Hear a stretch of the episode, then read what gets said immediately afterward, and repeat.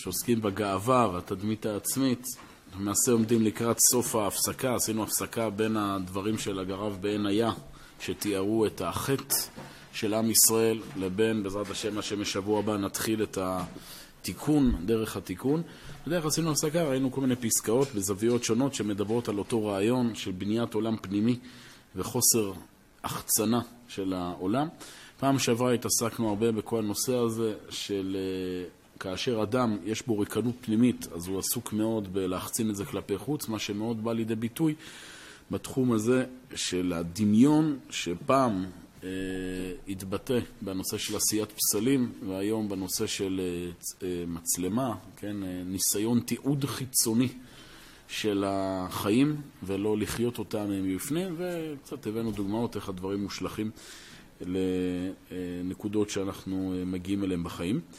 היום אני רוצה זווית אחרונה, כמו שאמרנו, לפני שאנחנו ניגשים לדברים בעינייה, זה לדבר על נושא של איך הנושא הזה של גאווה ותדמית עצמית שהיא לא נכונה, יכולה לבוא לידי ביטוי אפילו במקום לכאורה הטהור והקדוש ביותר, שזה עולם התורה. לכאורה היינו מצפים שכאשר אדם הוא מתעסק בתורה, זאת אומרת, יש פה אוריינטציה בסיסית של רצון לעשות דבר השם, אז אדם, אה, כל הנושא הזה של שחץ, גאווה, אה, יהיה מנוקה ממנו. ובעינינו, גם על עצמנו וגם לפעמים על אחרים, אנחנו רואים שזה לא כך. אה, והדברים הללו הם אה, זקוקים הסבר. למה זה קורה? אני חושב שכבר דיברנו על זה, קצת נגענו בכמה נקודות במהלך השנה, שהנושא הזה של כבוד ושל גאווה ושל תדמית עצמית הוא משהו ששייך דווקא לצד הרוחני. זאת אומרת, ילדים, כמו שציינו, בעלי חיים, להבדיל, הם לא זקוקים כל כך לכבוד או לגאווה. הם בעלי חיים בוודאי שזה לא נמצא אצלם. ילדים, ככל שהם קטנים יותר, ככה גם פחות זה מטריד אותם. ככל שהם גדלים, גם הנושא של התדמית העצמית הולכת והופכת להיות משהו בסיסי באישיות. מדוע? כי כבוד, בניגוד, אמרנו, לצורכי החיים הבסיסיים של אכילה, שתייה, שזה משהו גופני, כבוד שייך כבר למישור של צלם אלוהים שבאדם. כבוד זה ביטוי למדרגה האנושית, שהאדם אה, רואה את עצמו לא רק איזושהי אה, מציאות אה, שאוכלת ושותה באופן פונקציונלי, אלא יש לי תפקיד.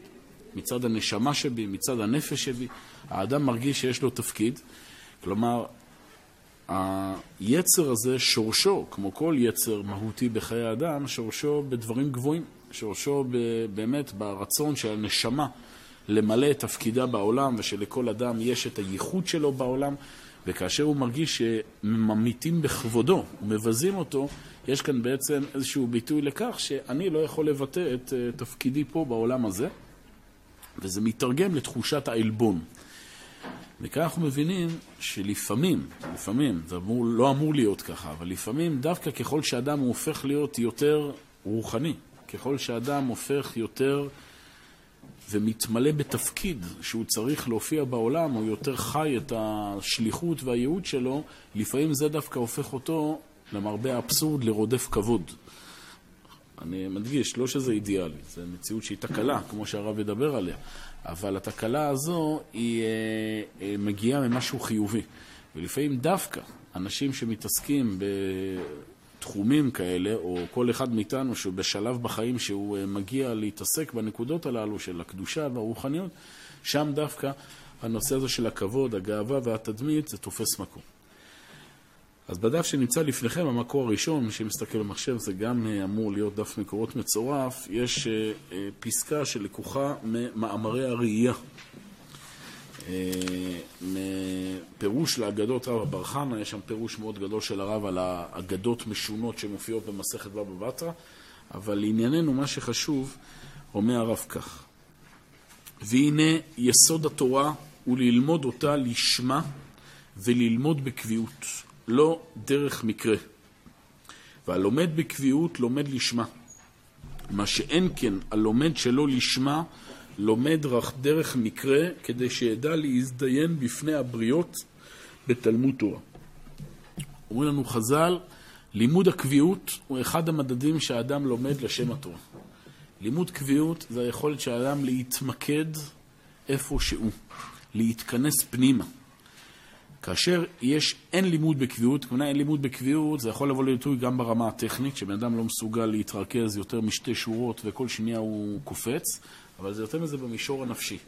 שאדם לא מסוגל להיקבע בלימוד תורה, אלא הוא מקפצץ כל הזמן לגירויים שונים ומשונים. הדבר הזה הוא ביטוי, שוב, לחוסר עולם פנימי ולעולם מוחצן, שגם בא לידי ביטוי בעולם תורה. יש ביטוי כזה של חז"ל, שאומרים, הלומד תורה לפרקים, מי שלומד תורה באופן לא ממוקד, אלא גם מפוזר, ממשילים אותו חז"ל לפסוק בספר משלי, לומד תורה לפרקים, נמשל לנואף אישה חסר לב, לניאוף. ניאוף, בעומק העניין, זה לא רק הבגידה הפיזית, ניאוף, ניאוף זה חוסר היכולת של האדם להתמקד באושר שלו, בפנימיות שלו, והאשליה שהאושר נמצא בעולם של האחרים. אדם, כן.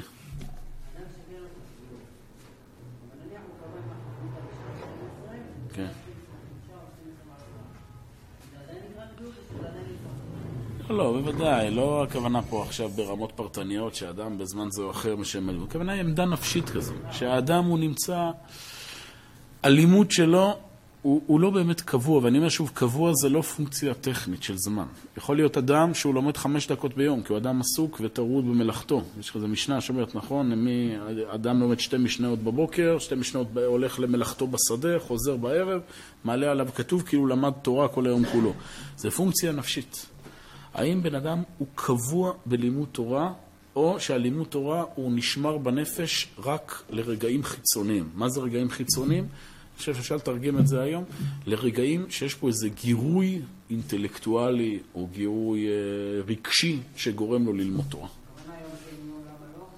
יום כן, יום לא, יום למה לא, זה אפשרות אחת. אפשרות שנייה שהאדם נכנס רק לשיעורים שמבטחים אותו, או שיש שם הרבה סיפורים, או שיש שם רם עם חוש הומור מעוות שמספר כל הזמן על קוקה קולה או דברים כאלה, אה, ודברים מהסוג הזה. שבן אדם מחפש את האקזוטיקה בלימוד תורה ולא נכנס פנימה. זה מאוד מאפיין בוודאי את המציאות שלנו היום, שהיא מאוד מוחצנת, אז מלאה גם עולם התורה לפעמים מוצא את עצמו בצורה כזו. אה, אומר הרב, הנה יסוד התורה הוא ללמוד אותה לשמה וללמוד בקביעות. היציבות הנפשית שאדם קבוע בלימוד. יש לו את הכמה דקות ביום שלו, שהוא לומד תורה בלי שאף אחד נמצא שם, בלי שאף אחד רואה. ולא רק בלי שאף אחד רואה, גם בלי שיש פה עכשיו איזה משהו מיוחד שהוא מועיל בטובו ללכת ולפתוח ספר. אלא הוא עם עצמו יושב ולומד עוד הלכה ועוד הלכה. עוד משנה ועוד משנה. דברים שנראים במבט ראשון אפורים, דברים שבמבט ראשון נראים לא יותר מדי, לא...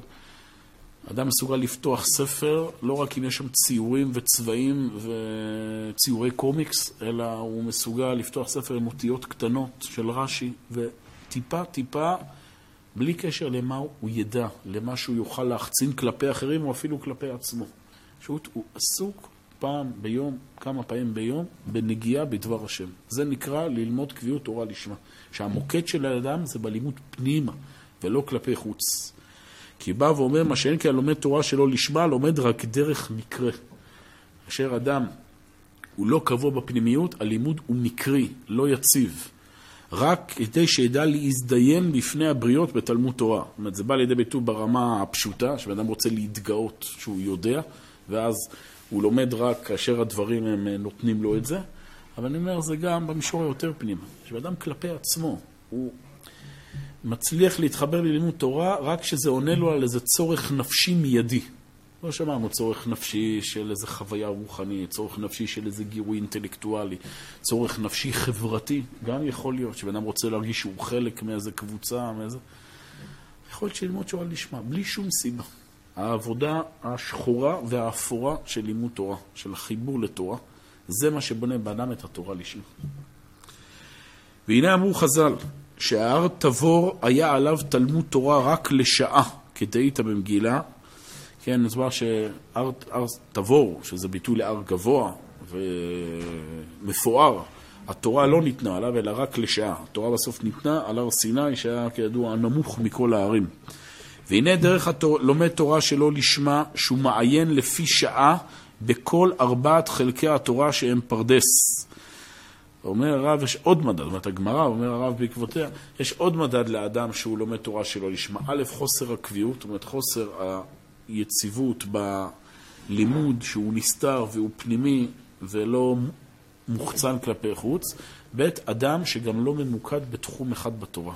הוא מנסה לבלוע את הכל בצורה לא... כלומר, יש צד שאדם צריך לרצות, לדעת את הכל, אבל הכוונה שאדם מדלג מדרגות ומגיע לכל מיני חלקים בתורה וקומות בתורה שהוא לא אמור להגיע אליהם מההתחלה. קרי, תורת סוד, רעיונות פנימיים, שאדם לא מוכן ללכת בדרך האיטית והיציבה של לימוד תורה, של תורת נגלה, לימוד תורה שדורש ממנו את המאמץ ואת הירידה, גם מבחינה נפשית לכל הפרטים הקטנים, והוא רק רוצה עכשיו את העולם הזוהר והגדול. כן.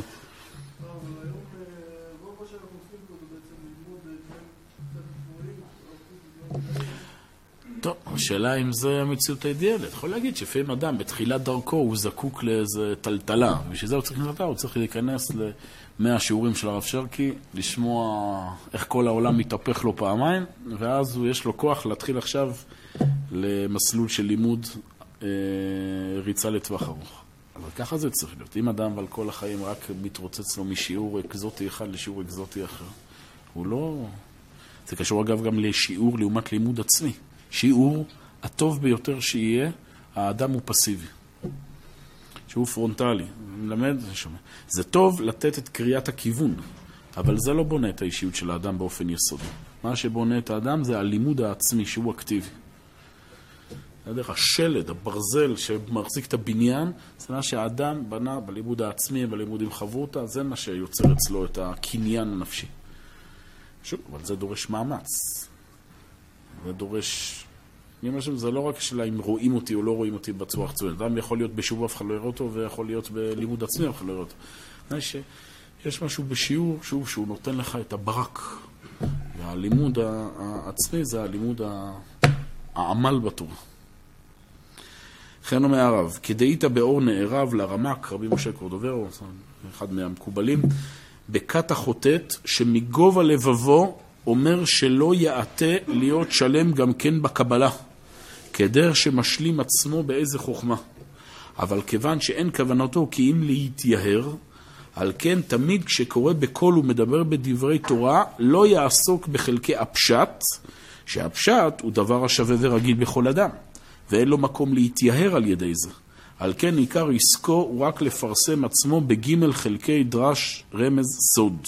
ומהפשט יסיח דעתו. זה אגב דבר שצועקים עליו כל הראשונים והאחרונים, המהר"ל, מי שמכיר בנתיב התורה.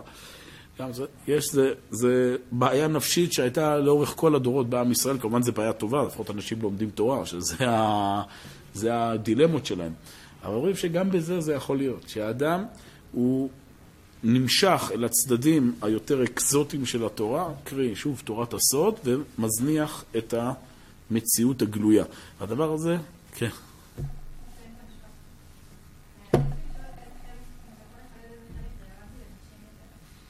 אותו דבר. גם נשים, נשים הן פחות מתעסקות אה, בגמרא או בפלפולים הלכתיים, אבל הידע ההלכתי ופשט אה, מדרשים, פשט פסוקים. ואגב, גם באמונה, גם כשנכנסים כבר קצת פנימה, האם אדם הוא ישר נמשך לליקוטי מוהר"ן ולזוהר, או שהוא קודם לומד אין היה? שהוא קודם אה, בונה בנפש אה, מסילת ישרים. זו דוגמה. אני אומר, זה א', קביעות, היכולת של האדם להתמיד לטווח ארוך, בזמן מסודר ביום, דף אחרי דף, עמוד אחרי עמוד, וגם ב- לאיזה חלק נמשכים. אומר, זה, זה משהו, אני בכוונה לא רוצה למקד את זה רק לשאלה הזו, איזה ספר, זה, זה יותר איזו עמדה נפשית.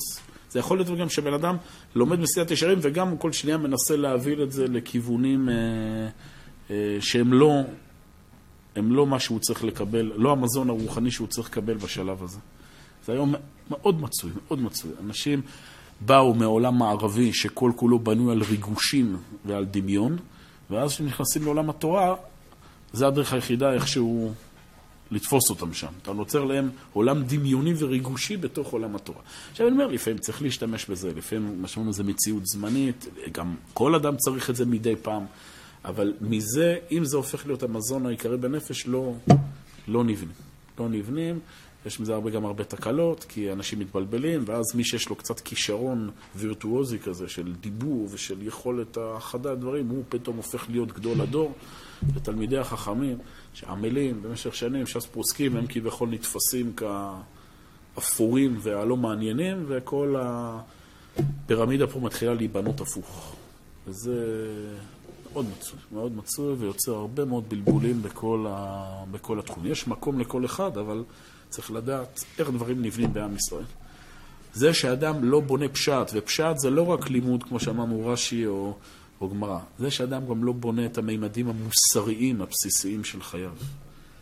לא עובד על הדרך ארץ שלו, לא עובד על הנורמליות שלו, אלא שוב ישר מנסה לגעת במדרגות שהוא עוד לא בשל להם. זה גם, אומר הרב בעומק העניין, זה ניסיון להחצ... זה נובע מההחצנה וחוסר הפנימיות. מוזר, היית אומר לימוד פנימיות, אדם שואף לפנימיות, ממש לא. כל לימודי הקבלה, מה שנקרא, זה שום קשר לפנימיות. זה שיא ההחצנה. לקחת את הדברים הקדושים והנעלים ביותר ולהוזיל אותם לכל, אה, לכל אדם שמצוי בשיא התאוות שלו והוא משחק לו שם בדברי רשב"י וחושב שהוא בשעשוע אינטלקטואלי, שהוא עושה שם כל מיני טבלאות משונות על ספרות וחיצים ו... ומילים מיסטיות. זה, זה גורם לו. לא. השינוי האישיותי מתחיל מלמטה. קודם כל, תעבוד על המידות שלך. אל תעקוף מדרגות, כמו שדיברנו על זה, שלא, אדם לא קופץ מדרגות. אחרי זה ללמוד פשט, בן אדם צריך ללמוד הלכה, משנה, אם זה בנים, אז זה גם גמרא. אחרי זה גם בלימוד אמונה, לבנות את הדברים בצורה מסודרת. אין מה לקפוץ עכשיו לדברים של הרב קוק שאתה לא מבין. מה אתה יושב ומדבר לי עכשיו על נשמת כנסת ישראל ותמצית הווייתה, בזמן שאתה לא מבין מה מדובר כאן? תהיה כל הזמן כנה עם עצמך. כל מה שדיברנו במהלך השיעורים זה קשור גם ללימוד תורה. האם בן אדם שהוא לומד, מסוגל לתרגם לעצמו את הדברים. או שהוא חי בעולם סיסמאי כזה של כל מיני ביטויים שהוא עצמו לא... עכשיו, לפעמים אין ברירה, בן אדם נפגש עם משהו והוא מבין שיש פה משהו גדול, הוא מזהה שיש כאן משהו גדול, הוא עצמו עוד לא מצליח להתחבר, אז הוא מדבר קצת בסיסמאות. זה דבר שהוא מצוי והוא טבעי, ולפעמים הוא הכרחי. בן אדם בשנים הראשונות שלו בישיבה או במדרשה, אתה שומע אותו מדבר על מרן הרב זצ"ל ככה בכפיפות הזו ומדבר משפטי כמו עם ישראל, ארץ ישראל, תורת ישראל, בלי שהוא כל כך מבין מה זה עם, ארץ ותורה. אבל, שנייה אחת כבר עונה, זה סוג של פתיח, סוג של מציאות זמנית. האדם אמור לחתור בכל דבר, וזה, ו, ורואים את זה, רואים את זה. האדם שלומד תורה לשמה, רואים את זה. שהוא מדבר, מבינים מה הוא מדבר. רואים שהוא מבין מה שהוא למד. מה שהוא מבין, אומר, לא רק ברמה האינטלקטואלית, ברמה הנפשית. שהוא אומר דבר תורה, הוא לא נשמע כמו דחליל נבוב שמדקלם עכשיו אה, דברים. הוא יודע לגעת בנקודות שעכשיו נמצאות מול קהל השומעים או מול כלפי עצמו. שעכשיו נמצא בר מצווה או בת מצווה על... לבת דודה או בן דוד שלו, הוא לא מתחיל עכשיו להפיל על המשפחה המסכנה את כנסת ישראל ואת אה, הקליפות של הזוהר הקדוש. הוא מדבר איתם מתוך הלב, עם השכל של התורה שלו.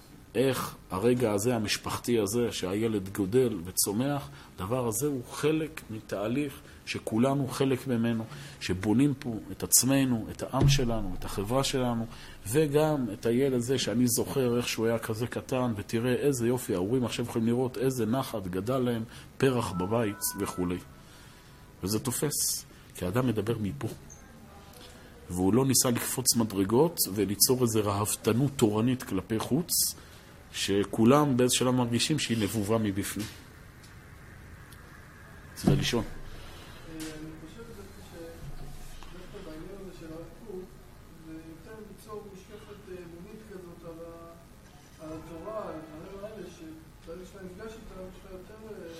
כן, צריך להבין אבל אותו. זה לא עוזר אם קוראים את השורות של הרב קוק, צריך להבין. לא, לא אמרתי, ודאי צריך לשמוע, אני לא באתי לסתור שום דבר, ניסיתי רק ליצור מוקד נפשי, שבן אדם לא עכשיו המוקד הנפשי שלו כל הזמן יישאר למשך שנים. זה... מה שאין כן אומר הרב, העוסק בתורה לשמה, שהתורה עצמה חביבה עליו, לא ההתהדרות כלפי חוץ, ואני אומר התהדרות כלפי חוץ זה לא רק כלפי מה שאחרים רואים, גם כלפי עצמו. הוא רוצה להבין את האמת, הוא לא עסוק עכשיו כל הזמן במשחקי תדמית שהוא עם עצמו, האם זה מוצא חן בעיניו, לא מוצא חן בעיניו, זה טוב, אלא הוא פתוח לדבר השם, שהתורה עצמה חביבה עליו. אז כל ענייני התורה שווים לו, דרש, פשט ורמז וסוד. אומרים חז"ל, כל האומר שמועה זו נאה, ושמועה זו אינה נאה, נוח לו שלא יבוא לעולם. לא טועה, זה הביטוי. נוח לו שתהפך שלייתו על פניו, לא יודע מה הביטוי בדיוק של חז"ל. מה זה? ודאי שיש הבדל בין הדברים. כן, אי אפשר להשוות בין הוויות אביי דרבה, אומרת חז"ל, אומרים חז"ל זה, זה דבר קטן, לעומת מעשה מרכבה, שזה דבר גדול. יש, גם בתורה, יש מדרג. אבל העמדה הנפשית היא שהכל זה דבר השם. הכל זה דבר השם. אדם פתוח לשמוע את דבר השם מצד האמת, ולא מצד איך שזה מוחצן כלפי חוץ. להכל הזדמנות שיש לו. שעומד מולו דמות תורנית, הוא קשוב לשמוע, גם אם הדמות הזו היא לא בדיוק עכשיו, היא השיא היכולת ביטוי, או עם הרעיונות הכי מפותחים בעולם, בסדר, יש פה אבל אמת, ולו אמת קטנה. אדם פתוח לשמוע את זה, ממקם את זה בצורה, במקום הנכון בנפש.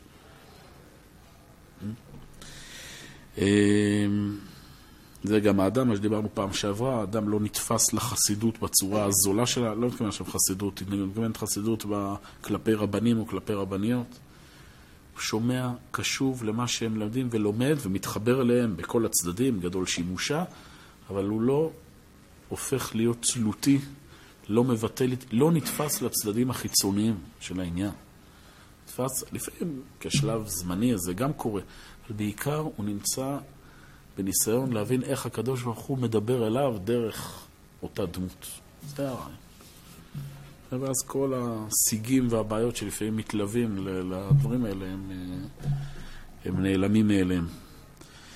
אמ, והנה בגימל חלקים שהוא עוסק להתייער, לא יעסוק בכללותם, כדברי חז"ל על הפסוק, ורואה זונות יאבד הון, כל האומר שמועה זו נאה וזו אינה נאה, מאבד עונה של תורה. זה זנות רוחנית, אומרים חז"ל.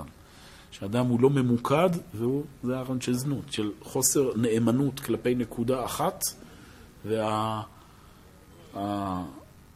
קיצור, ההתלהבות מכל דבר שמגיע. הפתיחות היתרה כלפי כל דבר שמגיע, וזה כי אין את העולם הפנימי. יש כל הזמן רדיפה אחרי העולם החיצוני בעולם התורה.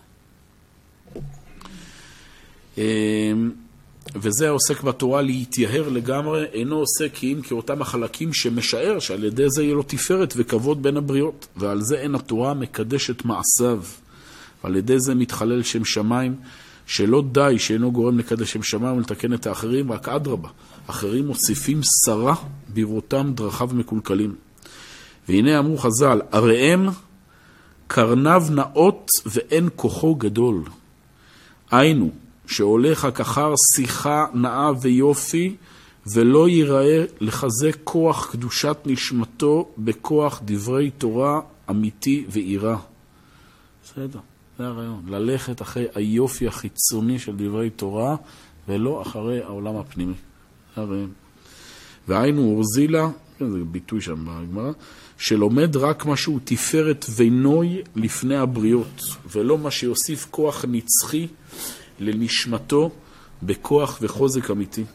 כדכתיב תנו עוז לאלוהים, להוסיף כוח בפמליה של מעלה. ויש רמז בלשון, כן, מה זה אורזילה? אור התורה מזולזל, זה אורזילה, אור מזולזל. אור התורה מזולזל אצל עצמו, שהלומד תורה לשמה מכיר מעלת התורה ויקרא תרכה. ויודע איך שמגעת את האדם לשלמות המופלאה שאין למעלה ממנה. על כן כל דבר שבתורה חביב ויקר בעיניו, ותלמיד חכם, תלמידי חכמים יקרים בעיניו, כי יודע ערכם וכבודם, בלי קשר לשאלה האם זה מוצא חן בעיניו או לא. זה הנקודה. אתה מכיר את התורה בפני עצמה. בלי קשר איך היא מסוגננת עכשיו כלפי חוץ. מנות לא נמדדת בפייסבוק, לא נמדדת ביחצנות. עניות נמדדת מה גודל התורה שהאדם נפגש איתה. זה הנקודה. על כן אור יקר הוא מצד עצמו תורת אלוהיו שבליבו. אבל זה הלומד להתייער ואין התורה אצלו, כי אם כקישוט חיצוני לעטות את הבריות, לא יכיר חמדת התורה וקדושתה, על כן הזילה בעיניו, היא זולה בעיניו, אף על פי שיודע קצת מאורע, וזה אורזילה. דהיינו כאר תבור, כן אמרנו אר תבור שהתורה ניתנה עליו רק לשעה, פירוש שהוא בר יומה כי יעמוד בשקידתו, כי מהרה יזנח דברי תורה, כיוון שאינו דבק בתורה מצד קדושתה, והוא כאר תבור שרק לפי שעה בא ללמוד תורה. זה תורה שלא מחזיקה מעמד. יש ביטוי בגמרא, לא, על... על מי זה היה? ש, שהאבא נדר שהוא, שהוא יקדיש את הבן ללימוד תורה, כי הוא ראה כמה כבוד מקבלים תלמידי חכמים, ובסוף יצא מאלישע בן אבויה, נכון, אחר זה יצא אחר, נדמה לי זהו, אלישע בן אבויה, שאומר הגמרא שהוא, שכאילו כל הלימוד תורה מראש היה למשהו שהוא לא לשמה, ובאמת זה בסוף, זה לא מחזיק מעמד. וזה אגב עיקר הסיבה, שאנחנו רואים אנשים שהיו בעולם של תורה, ובשלב זה או אחר עזבו, או עזבו לגמרי, המציאות המבולבלת שלו הם גם יכולים להישאר עם כיפה, אבל כל נפשם היא לא בתורה. כי, שוב, מציאות החיצונית, יש שם הרבה, הרבה דרכי הטעיה לבן אדם. להיות בלי ולהרגיש עם. לחשוב שהוא בסדר, דומה תורה, דתי וזה, אבל תכלס כל תורתו היא מהשפה ולחוץ. כמו שאומרים שם, על החיטוף.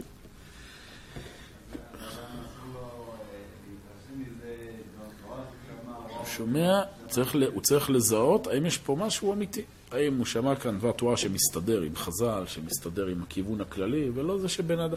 כשאדם יוצא משיעור, השאלה צריכה להיות מה התוכן שקיבלת שם. לא, וואו, איזה צחוקים, וואו, איזה קטעים, וואו, איך הוא מדבר יפה יפה, תשמע, אפילו לא איך הוא נוגע בדיוק במה...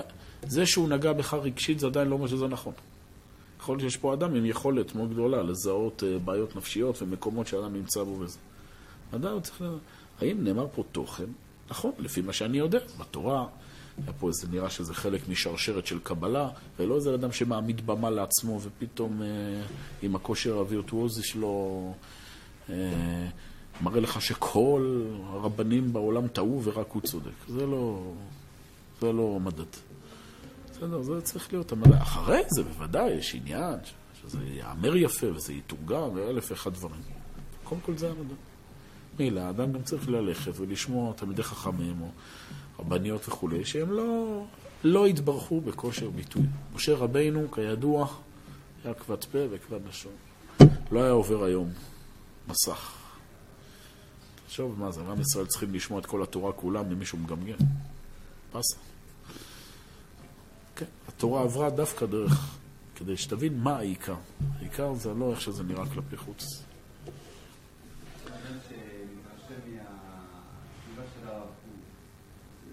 מתרשם. עוד פעם, השאלה ממה הוא מתרשם. השאלה הוא מתרשם.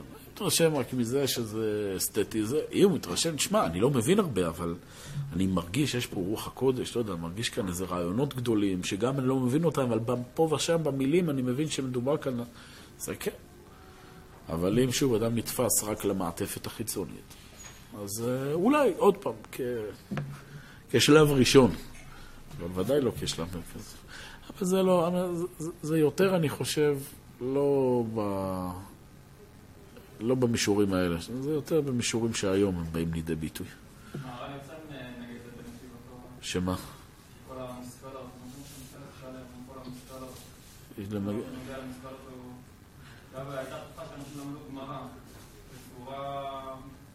פלפולית. זה אתה אומר.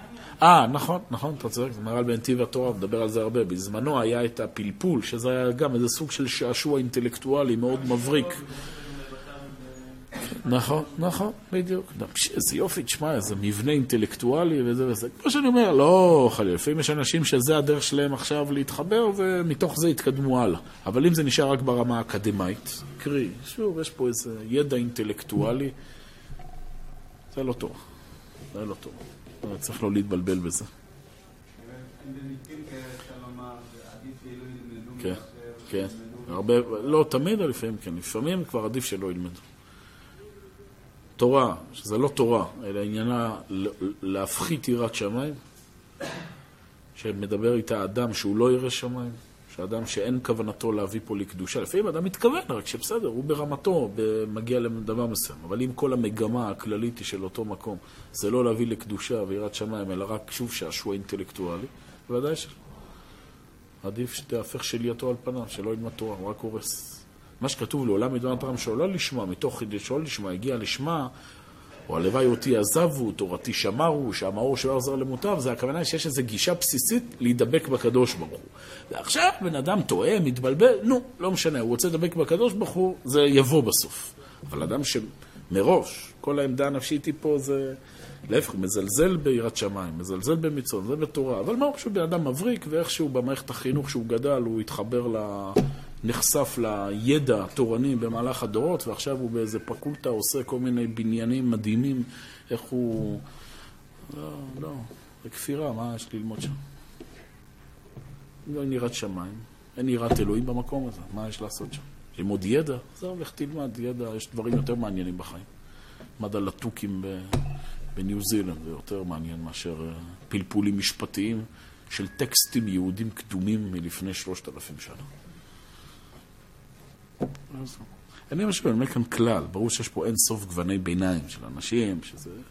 יש פה איזו כוונה בסיסית לטוב, ולתוך זה הם קצת הלכו לאיבוד, אבל אני אומר על הגישה העקרונית. אה, ולכן אומר הרב, וזה אינו, לומד בהדרגה להיות עמל בתורה, להיות יגיע בתורה. אמרנו, זה אחד המדדים, שאדם לא מוכן ללכת בצורה האיטית והאפורה, אלא רוצה ישר לגעת בדברים הגדולים. בתחילה למיגרס ואדר למסבר. בתחילה פשט ואחר כך רמז, דרוש וסוד, כי לא יחפוץ בתבונה, כי אם בהתגלות ליבו, שהוא יודע תורה הרבה. טוב, זה העיקרון. עכשיו, ברשותכם, אני רוצה לקרוא איתכם, יש לכם פה שלושה דפים אה, מצולמים, גם מי שמסתכל במחשב אמור להיות מצורף. צילמתי אותה מהספר לאמונה תיתנו, שהוא, בעצם זה העתקה של תקף תראו ספר שנקרא צבי לצדיק, שדמות של תלמיד חכם שחי לפני 150 שנה, בשם אה, אה, הרב צבי מיכל שפירא, שאיך זה דמות של תלמיד חכם צריך להיות. אז תראו. דוגמה מובהקת לניגוד הגמור, לבקשת הכבוד והתדמית העצמית, עולה באופן נפלא מאוד מדמותו של הרב צבי מיכל שפירא, זכר צדיק לברכה, רבו הראשון של הרב חרל"פ זצ"ל. הרב חרל"פ, כידוע, תלמידו, אחד מגדולי תלמידיו של הרב קוק, לפני שהוא הכיר את הרב קוק, הוא היה תלמיד של הרב אה, צבי מיכל שפירא. הרב צבי מיכל שפירא זה הדמות מאוד מיוחדת, גם כמו שתראו פה, לא שיש כאן הדרכות מעשיות ללכת אה, ממש בדרכיו, אבל פה איזה קריאת כיוון, איך אה, אמור להיות תלמיד חכם. עבודתו בקודש במדרגת חסידות עליונה מאוד הייתה, בפרישות ובסיגופים רבים, ואינה מתאימה ושייכת לכל אחד, אך מידת צניעותו ובריחתו מכל כבוד ופרסום מאלפת היא עד מאוד, ורואים הדברים להיקבע על לוח ליבנו. וכך כותב הרב חרל"פ בספר צבי לצדיק. מלבד מידת הענווה והבריחה מן הכבוד הפשוטה, אשר גם היא אידתה עדי, כן, היה סוג של קישוט לנפש האדמו"ר, כן, זה, אה, הרב, הרב צבי מיכל שפירא, יחד עם כל המון תפארת המידות הטובות אשר עמדו בו תמים, מה מאוד היה מתגבר להיטמן ולהיסתר מעין רועה בעת עלותו להידורו ודקדוקו במצוות באופן נעלה, ובכל עניין לא רגיל של תורה ויראה. ואמר לנו בשם גדול אחד דרש מעניין זה על פסוק ומטמונים תחפשנה כי האדם שמוצא אוצר יקר של זהב וכסף אבנים טובות ומרגליות וביראו, בפחדו, פן יראו איש ונודע הדבר למלך ואיבד את כל עושרו כן, שמס הכנסה יעלו על זה שזה הכוונה. אה, והנה עומד על מציאתו באימה ופחד ומביט ומתבונן כה וכל לכל עבר ורוח בטרם ייקח ממנו דבר מה. כן האיש שיתרומם בתורה ויראה במעלה ידועה מהרגיל, עליו להיטמן ולהיסתר ולא תשורנו עין אין רואי, והביא בזה ברכה ותוספת על מעלתו. כבוד אלוהים, אסתר דבר. נמשלו דברי תורה לירך. מה ירך בסתר, אף דברי תורה בסתר. אין הברכה שורה, אלא דבר הסמות מן העין. ככל שהלימוד הוא יותר פנימי, הוא יותר נכון, הוא יותר אמיתי. בסדר? ככל שהלימוד הוא יותר פנימי. וגדולי ישראל מאוד, בדרך כלל מה שאנחנו יודעים עליהם זה קצה הקרחון למה שיש בפנים. יש איזה משפט שכותב הרב באגרות הראייה, הוא אומר שהתלוננו עליו שהוא לא מספיק אה, בהיר, הוא לא, הוא לא מספיק מסביר את מה שהוא אומר. אומר הרב, איני, אני אין, אין אני מבעלי הגילוי. אני לא יודע יותר מדי להיות מסבירן. יחסית לזמנו הוא הסביר דברים טוב, אבל שאנחנו מכירים ברב קוק, זה לא... צריך לעבוד בשביל להבין מה הוא מתכוון. אבל הוא אומר, אין אני מתקנא בבעלי הגילוי. למה? אומר, כי כל מי שמוציא, צריך בדיוק את הניסוח, אבל הרעיון היה, כל מי שמוציא את, את הדברים החוצה, מעידו על עניות רוחו פנימה. זה שהאדם הכל מוציא, זה מראה שאין כל כך משהו בפנים. תורה היא תמיד, וזה גם הסיבה שדברי חז"ל, מדרשים, הם תמיד נאמרים ברמזים. אתה, זה, לא, זה לא נגיש. שימו לב, כל התפיסה של חז"ל וסוגים זה לא משהו שמשימים לך את הדברים כשמלה פרוסה. עכשיו, זה התפקיד שלנו, לא להשאיר את זה שם, לעשות, להבין ולפרק. אבל התהליכים בעם ישראל מאוד ארוכים עד שדבר יורד בסוף למשהו בהיר. לכאורה אם אתה הולך לעולם אקדמי או משהו כזה, שם הדברים נראים מאוד פשוטים. יש א', ב', ג', ד', חז"ל זה לא ככה. זה מדרשים, אגדות, שגם אחרי אלפי שנים שהם נאמרים, עדיין אנחנו לא חוקרים שם מה בדיוק הכוונה ולא תמיד מצליחים. אז יש פה כמובן קושי, אבל זה קושי מובנה. קושי שבא לחנך את האדם, שוב, למבט פנימי. ולא, למרות שמבחינה כמותית זה כמובן מפחית את האנשים שיכולים להתחבר, אבל לא משנה. האנשים האיכותיים שמתחברים זה העיקר. אז זה פחות פופולרי, נכון. פופולריות זה לא המדד לתורה. אז לראש הזה. צריך, אנחנו כולנו חיים בעולם של חשיבה כמותית. מה, תראה איזה מצליח, תראה איזה יופי, כולם שומעים, כולם הולכים. אז מה? אז מה? אמרתי לכם את זה כבר. לג'סטין ביבר יש יותר מעריצים ממשה רבנו.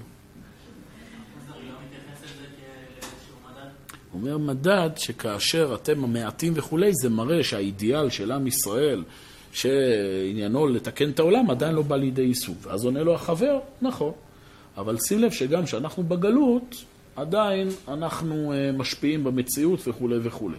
אבל הוא אומר זו מציאות זמנית. המציאות לעתיד לבוא, הוא מלא הארץ דעה את השם כמה הם לים מכסים. לא שהאידיאל זה שזה יישאר תמיד נסתר. צריך להוציא את הסתר הזה כלפי חוץ. אבל זה עכשיו לא מדד אם זה אמיתי או לא אמיתי. שזה עוד מדד. תמיד, מה זאת אומרת? תמיד עד, שכ... עד שהגאולה תבוא, ככל שהדבר הוא יותר איכותי, הוא יותר קטן מבחינה כמותית. תמיד, להפך, אם יש לך משהו שהוא מאוד מאוד פופולרי, צריך לבדוק טוב. למה הוא נהיה פופולרי? אם זה... אז הנה, אתה רואה שאנחנו רוצים להשפיע על המציאות, אבל המציאות תושפע בצורה מאוד מאוד איטית, וגם כשנשפיע על המציאות יהיה מדרג של איכות. גם לעתיד לבוא, לא כולם יהיו אותו דבר, יהיה רק כשאנחנו מנסים לקדם את הכל קדימה. שמה שעכשיו נחשב גבוה עוד ייחשב הנמוך ונתקדם הלאה. אבל הפירמידה תהיה. הנה תהיה. אדם לא צריך להתרגש עכשיו שוב בצדדים כמותיים בכל תחום. אגב, גם בתחום הפוליטי. ששם הדמוקרטיה לכאורה זה הכל קובע. אז הסתבר שהאמת לא נמדדת לפי כמות מצביעים.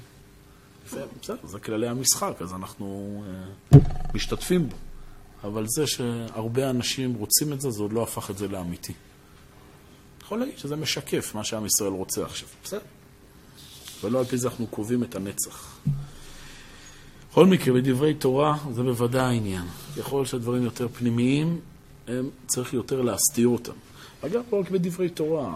הוא אומר פה שהוא, כן, כותב, הוא מצטיין, היה בזה האדמו"ר הצטיינות נפלאה ויתרה, בעצותיו ודרכיו הנפלאים ומחשבותיו הנפלאות, איך ובמה ובאיזה אופן להסתתר, וממש כחבל תחבולות איש למען בצע כסף ולבל תיוודע גנבתו. ורמייתו. ש... כן. רק אני אסיים את המשפט ואז השאלה. שמתחפש בעצות עמוקות, מחשבותיו ומזימות שונות, כן היה האדמו"ר ז"ל מסתיר את כל דרכי קדושתו באופנים נפלאים, כדי שלא יהיה שום חשד עליו ככל אשר יראה לעיניך הקורא. כן, בבקשה, מה רצית לשאול?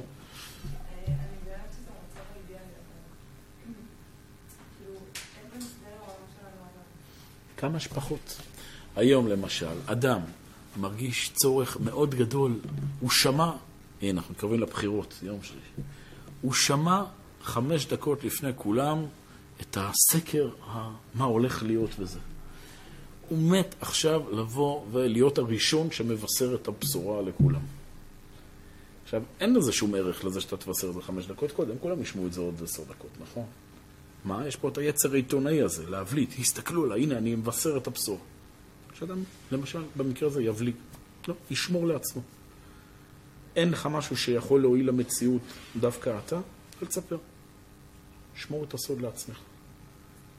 כמה שפחות לשתף בפייסבוק. כל שיתוף בפייסבוק מוריד עוד משהו בנפש. עוד שיתוף זה עוד החצנה, עוד החצנה. למה אתה צריך? מה אתה צריך? מה אתה עושה עם הלייקים האלה? כל לייק כזה זה עוד, יכול להיות שם בעולם הבא, איך יורד עוד כל לייק. מיליון לייקים, מה? זה יכול להיות גם מצבים יותר. לכן אני זוכר, ראיתי פעם סרט תעודה, אחרי מלחמת יום הכיפורים, עשו סרט תעודה על כל מיני דמויות שקיבלו צל"שים, קיבלו שם ניטורים. בין השאר הלכו לראיין אדם בשם צביקה גרינוולד. שמעתם את השם הזה, מלחמת יום כיפור, הוא היום נדמה לי ראש עיריית אופקים. אחרי מלחמת יום כיפור הוא מאוד התפרסם, הוא היה קצין צעיר, במילואים אפילו, אם אני לא טועה, סמ"פ, שמלחמת יום כיפור הוא הגיע לרמת הגולן בימים הראשונים שכל החזית שם התמוטטה והסורים כמעט כבשו את הרמה.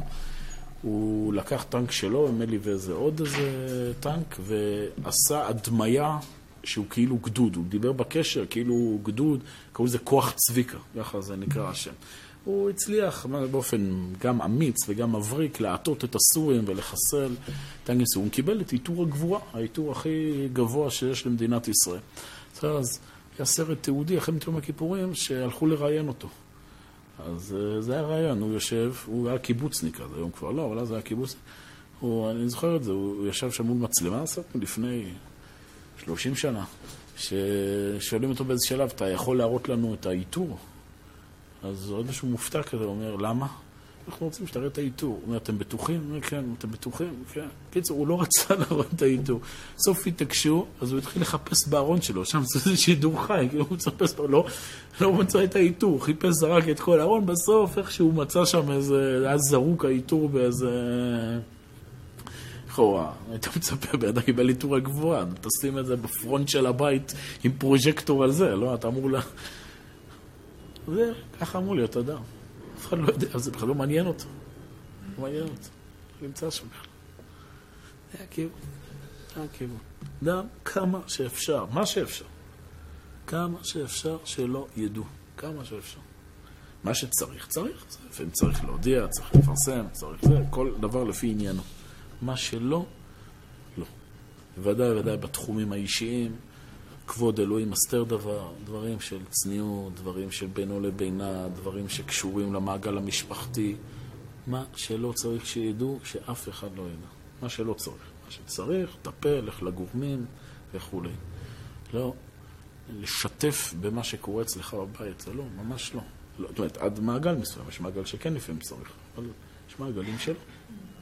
לא כל דבר אומרים לכולם. ואפילו נכנסות, אפילו בתוך קשר בין איש לאישה, גם. יש דברים שלא בן הזוג או בת הזוג צריכים לדעת את כל הבעיות שיש לך בנשמה ובנפש. אדם חטא חטא, הוא לא אמור עכשיו לפרסם את זה. חציף מן דמגלי חטאי ברבים, כך אומרים חז"ל. מנוגע לחלוטין לריאליטי, לא? אתה אמור לשבת שם ולספר את זה. חציף, מה אתה מגלה את החטא שלך ברבי? מה זה עוזר? למי זה בונה? מה, מה אתה תורם למציאות בזה?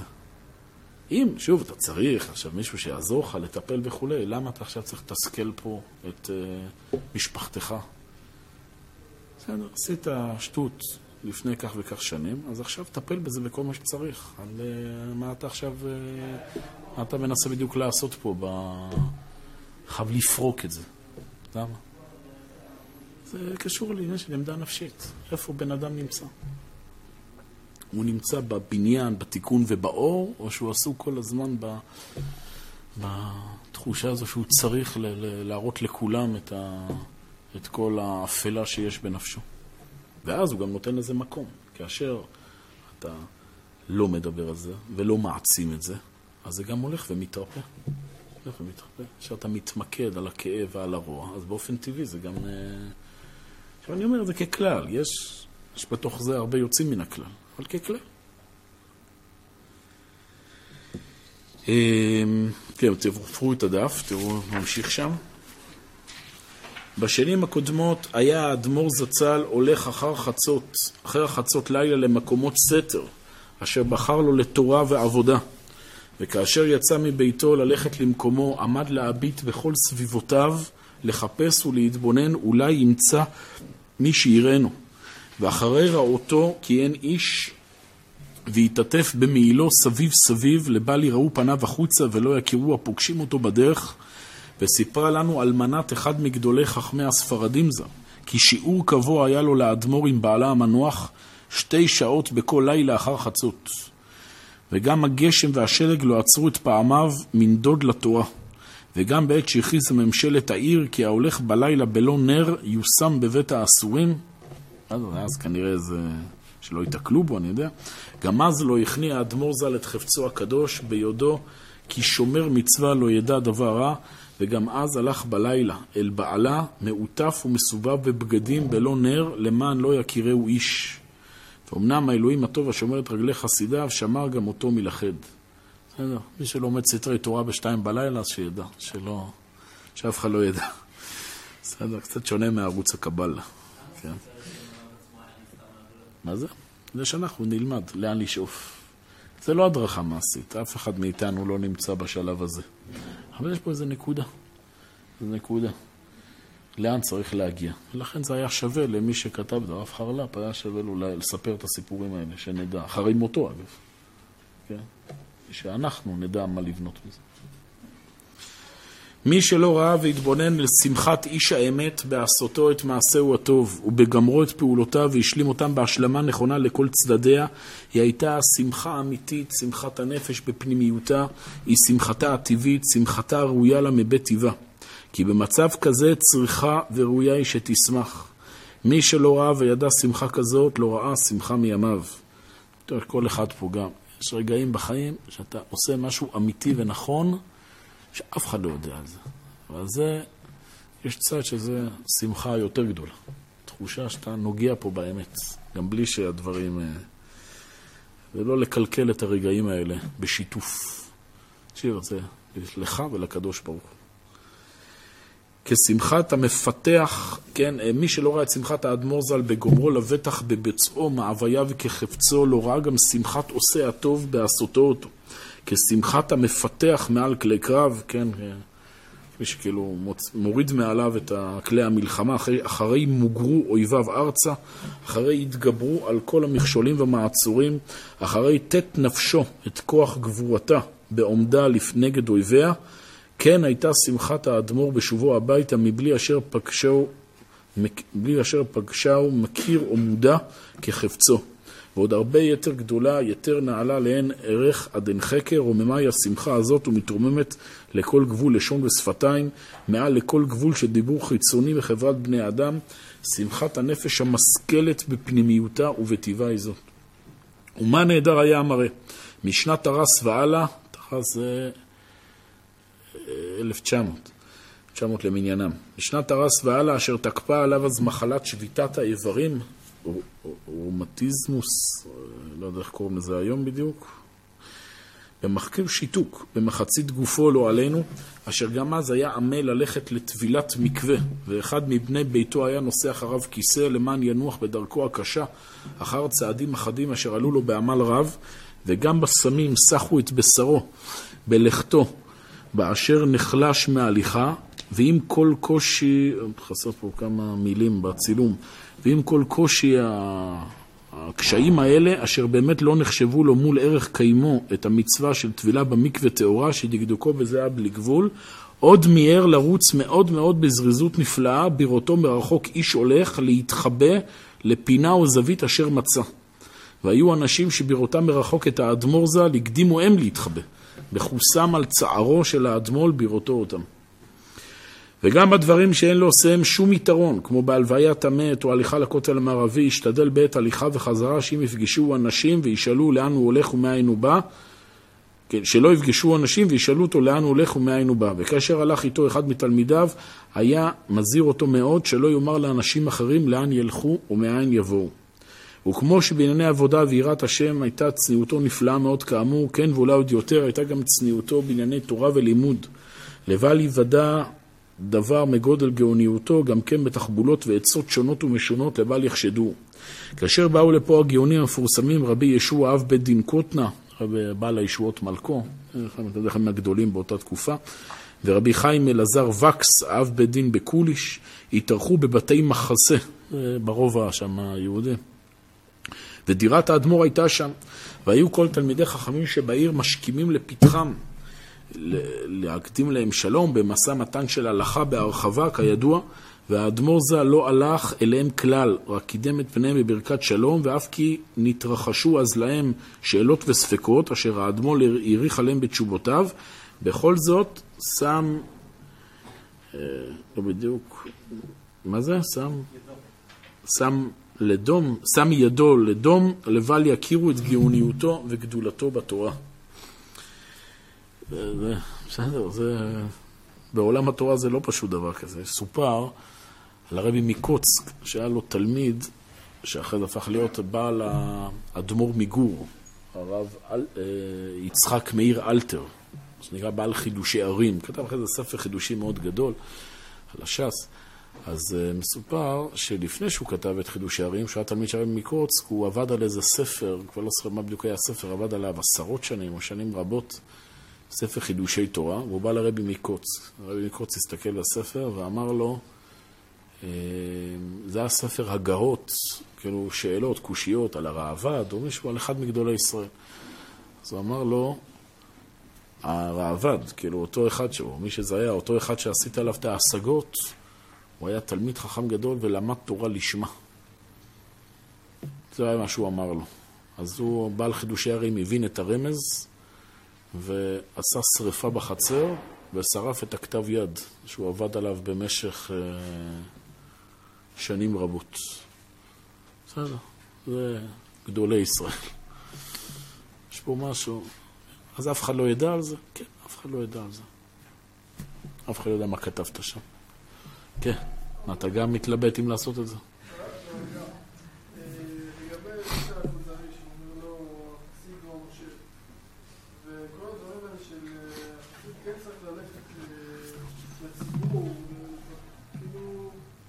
זה אחרי שהוא בנוי נפשי. עוד פעם, אני חוזר ואומר, זה לא הדרכה מעשית. הרב חיים מיכל שפירא הוא צדיק, חסיד ופרוש, שלא הוא מדד לנו. אבל זה מראה לך לאן העמדה הנפשית צריכה להיות. גם אם בן אדם בסוף צריך ללכת ולפרסם או ללכת ולדבר עם אחרים, השאלה היא מאיזה גישה הוא מגיע.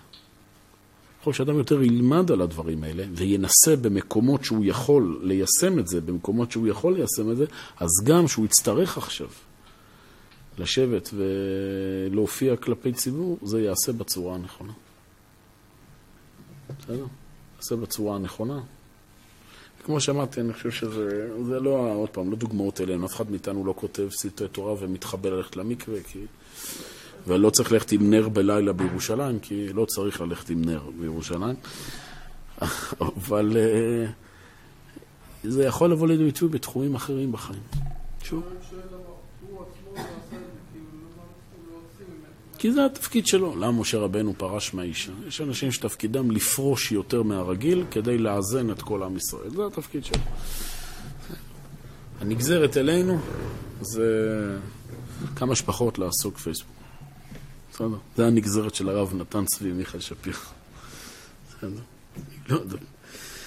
ועל ידי תכונתו זאת, להסתיר את עצמו ואת טיבו מאחרים, לא, חיב... לא הוציא את חיבוריו בחיים. אמנם הוא חפץ מאוד שיתגלו חידושיו לרבים, כדי שילמדו תורה, אבל שלא יקרא שמו עליהם, ובתחבולות שלא יוכלו גם לחשוב ש...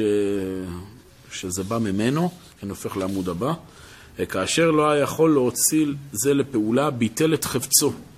ועל כן הסתובב מזה שגם לא סידרם בחייו. זאת אומרת, הכתבים שלו לא סידר לדפוס, כי הוא לא... באופן שיהיו מוכשרים לדפוס, וכן אם נזדמן לפעמים שיודפס איזה מחידושיו, אם לא היה יכול להסתיר את שמו, טוב היה לו היעדר.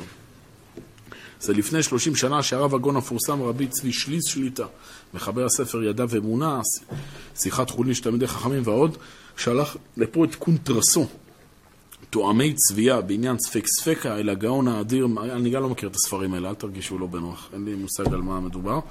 אל הגאון האדיר מהר"ם אוירבך זצ"ל, מחבר הספר אמרי בינה, למען ישים את עינו עליו ויחווה את דעתו. אתה רואה איזה עולם היה אז בירושלים, יש שם גאוני עולם שכל התורה עברה שם.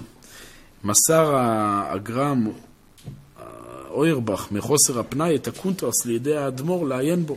האדמו"ר השיב בארוכה בחריפות ובקיאות וייתן את תשובתו ליד אבי בעל הקונטרס, הרב צבי שליז, זיכרונו לברכה, ומבלי קרוא את שמו על דבריו, ויפקוד עליו שלא יגלה לבנו כי ממנו הוא. והגאון רבי צבי הנ"ל, אשר יתפעל מאוד מהתשובה ויכיר בה את תקוות גאוניותו מצוינה, יתבע מאוד לדעת את בעליה. ויבטיח שאם ירצה לגלות את שמו, ידפיס את כל התשובה יחד עם קונטרסו, ולא הסכים אדמו"ר לזה בשום אופן. ואחר כך שנודע לרב צבי מהאדמו"ר, התעלסו באהבים בחליפות מכתבי ידידות. בשנים הקודמות, בעת כותבו את כתביו הרבים והעצומים, היה מסגיר את עצמו על מסגר התקלותו, גם בעינו וקראו בכתביו הקודמים, היה מסתגר ומתחבא, לבל יוודע שיש לו חידושים. בשנת התרנת קיבל האדמו"ר שאלה אחת על דבר ירושת ירושה שרבו עליה שני אחים בבומביי, ויען כי במקומות ההם אינם יודעים רק את הראשון לציון, חכם בשי, לכן שלח את ידיד נעוריו, הרב הגאון, אין לי מושג מי זה, אה, בבקשה שיקיים את הפסק בחתימותו, והוא לא חפץ לחתום על הקיום בלתי אם יחתום האדמו"ר את שמו על התשובה, ויכתוב האדמו"ר את שמו בעבדו עצה מפני עינוי הדין, בשם צבי בן יעקב, שבאמת כן הוא שמו, וגם אין לחשוב בזה עליו. כלומר, גם שהיה נאלץ לחתום, עשה את זה בצורה שלא יזהו שזהו. כאשר חפצו מנכבדי אחינו הספרדים להדפיס ספר התעוררות לכמעט חצות לילה, ביקשו את האדמו"ר כי יוסיף גם הוא דברים אחדים, ויח אחד לכתוב, וינבאו מפי איתו מבועי חוכמה ומוסר בעניינים, לא יודע, עניינים גדולים, שנמתחו על חבילות חבילות של נייר, אבל הוא רצה גם, כי גם המדפיס, המדפיסים לא ידעו בשום אופן כי הוא המחבר, לכן העתיקו כל גיליון לפני ההדפסה בכתב רש"י, פעם ספרדים היו כתובים בכתב רש"י, ואשכנזים באותיות עבריות. עשה את זה בכתב רש"י, כדי שהמביא לבית הדפוס שהיה ספרדי לא ידע מזה, וגם כשנודע למדפיסים לא רצה לשנות מכל האופנים הקודמים, למען לא יתברר להם כי ממנו הוא. אז לא, לא יודע מה זה נודע למדפיסים, חסר פה מילים, אני בצילום, אני לא יודע מה הכוונה. הבנת אבל את הפרינציפ. וכמו שתמיד הסתתר גם מפני אה, אחרים שיראו את מעשיו ואומרו, טוב לי שידעו פעם אחת משידעו שתי פעמים. וכלומר, גם אנשים שראו אותו איזה פעם, הוא... שלא יראו אותו פעמיים. ו... וכן להעלים מהמחשבה בכלל, כי המחבר הוא אשכנזי, טוב, זה אפשר להבין אותו בלי קשר, אה, ומזה יחשבו עליו באופן החיבורים הספרדים, ויעתיק מכל הספרים אשר הזכיר את לשונותם כמו שהוא, ואף כי הספר הוא בין 382 דפים, בחר לאחדו עם נוסח הספר הזה שם אה, על כמעט חצות, במואסו להתגדר בספר מיוחד, ולמען גם לא יצטרך לכתוב את שמו בדף השער, כי רצה המחבר בעילום שמו. ולכן גם שם הספר, לא יודע מה זה. ואמר לי האדמו"ר ז"ל כי לפי שעיקר פעולת לימוד המוסר בהתבודדות, הנה זה מה שחשוב לענייננו, והזמן היותר ראוי מוכשר להתבודדות הוא אחר חצות הלילה. על פי זה מחובר באמת לימוד המוסר אל תיקון חצות. זה מופיע גם בהרבה ספרים. שהזמן היותר טוב להתעוררות אה, ולימוד של דברים פנימיים וכולי, זה שוב ברגעי הסתר, בלילה, בשבת, גם, שבן אדם נמצא בליל, בליל שבת, זמן ללימוד סתרי תורה, בן אדם נמצא לבד. אז, אז הדברים, אה, כל הלומד תורה בלילה, חוט של חסד משוך עליו. זה הרעיון. עכשיו, שלא תתחילו ללמוד פה בלילה, גדלו, אתם כבר מקובלים וזה, זה מדבר כאן על עיקרון, כן? לא... לא זה. מלבד ההסתר והצניעות במעלותיו, אהב מאוד את הבדידות וההרחקה מבני האדם בכלל, לכן היה מתחבא ומסתתר במחוות ומסתורים, ושם מתעמק בעיון נפלא, בקדושה וטהרה, באהבה ודבקות נפלאה, בנגלה ובנסתר, בנסתרות מאיתנו שעשה, והשיג שם מי יודע. וכל הבא לתאר מסייעים אותו. תלמידיו לא דיברו מעולם בשבחו, לספר ולתאר את גדולת ערכו, וכן לא ביקשו מעולם לערוב להביט ולהתבונן על מקומות מחבואיו, בנפול עליהם חיטת אלוהים מפני קדושתו. טוב, אז זה מה שנקרא אה, רף גבוה. זה לא אנשים שבאמת שייכים לדורות אחרים ולנשמות אחרות, אבל uh, לענייננו, באמת, הרעיון הזה, גם בלימוד תורה, לבנות באדם את העולם הפנימי שלומד את הדברים מצד אמיתתם ולא מצד איך שהם נראים כלפי חוץ, זה דבר שהוא משמעותי. Uh, זהו, כאן למעשה סיימנו אמרנו את כל הפסקאות הנלוות. בעזרת השם, שבוע הבא נחזור לסוגיה של יען גבו בנות ציון ונראה איך הדברים לאט לאט נבנים בעם ישראל. אז שיהיה לכולנו שבוע טוב, שיהיה בחירות טובות לכולם, ותצביעו מה שבא לך. בסדר.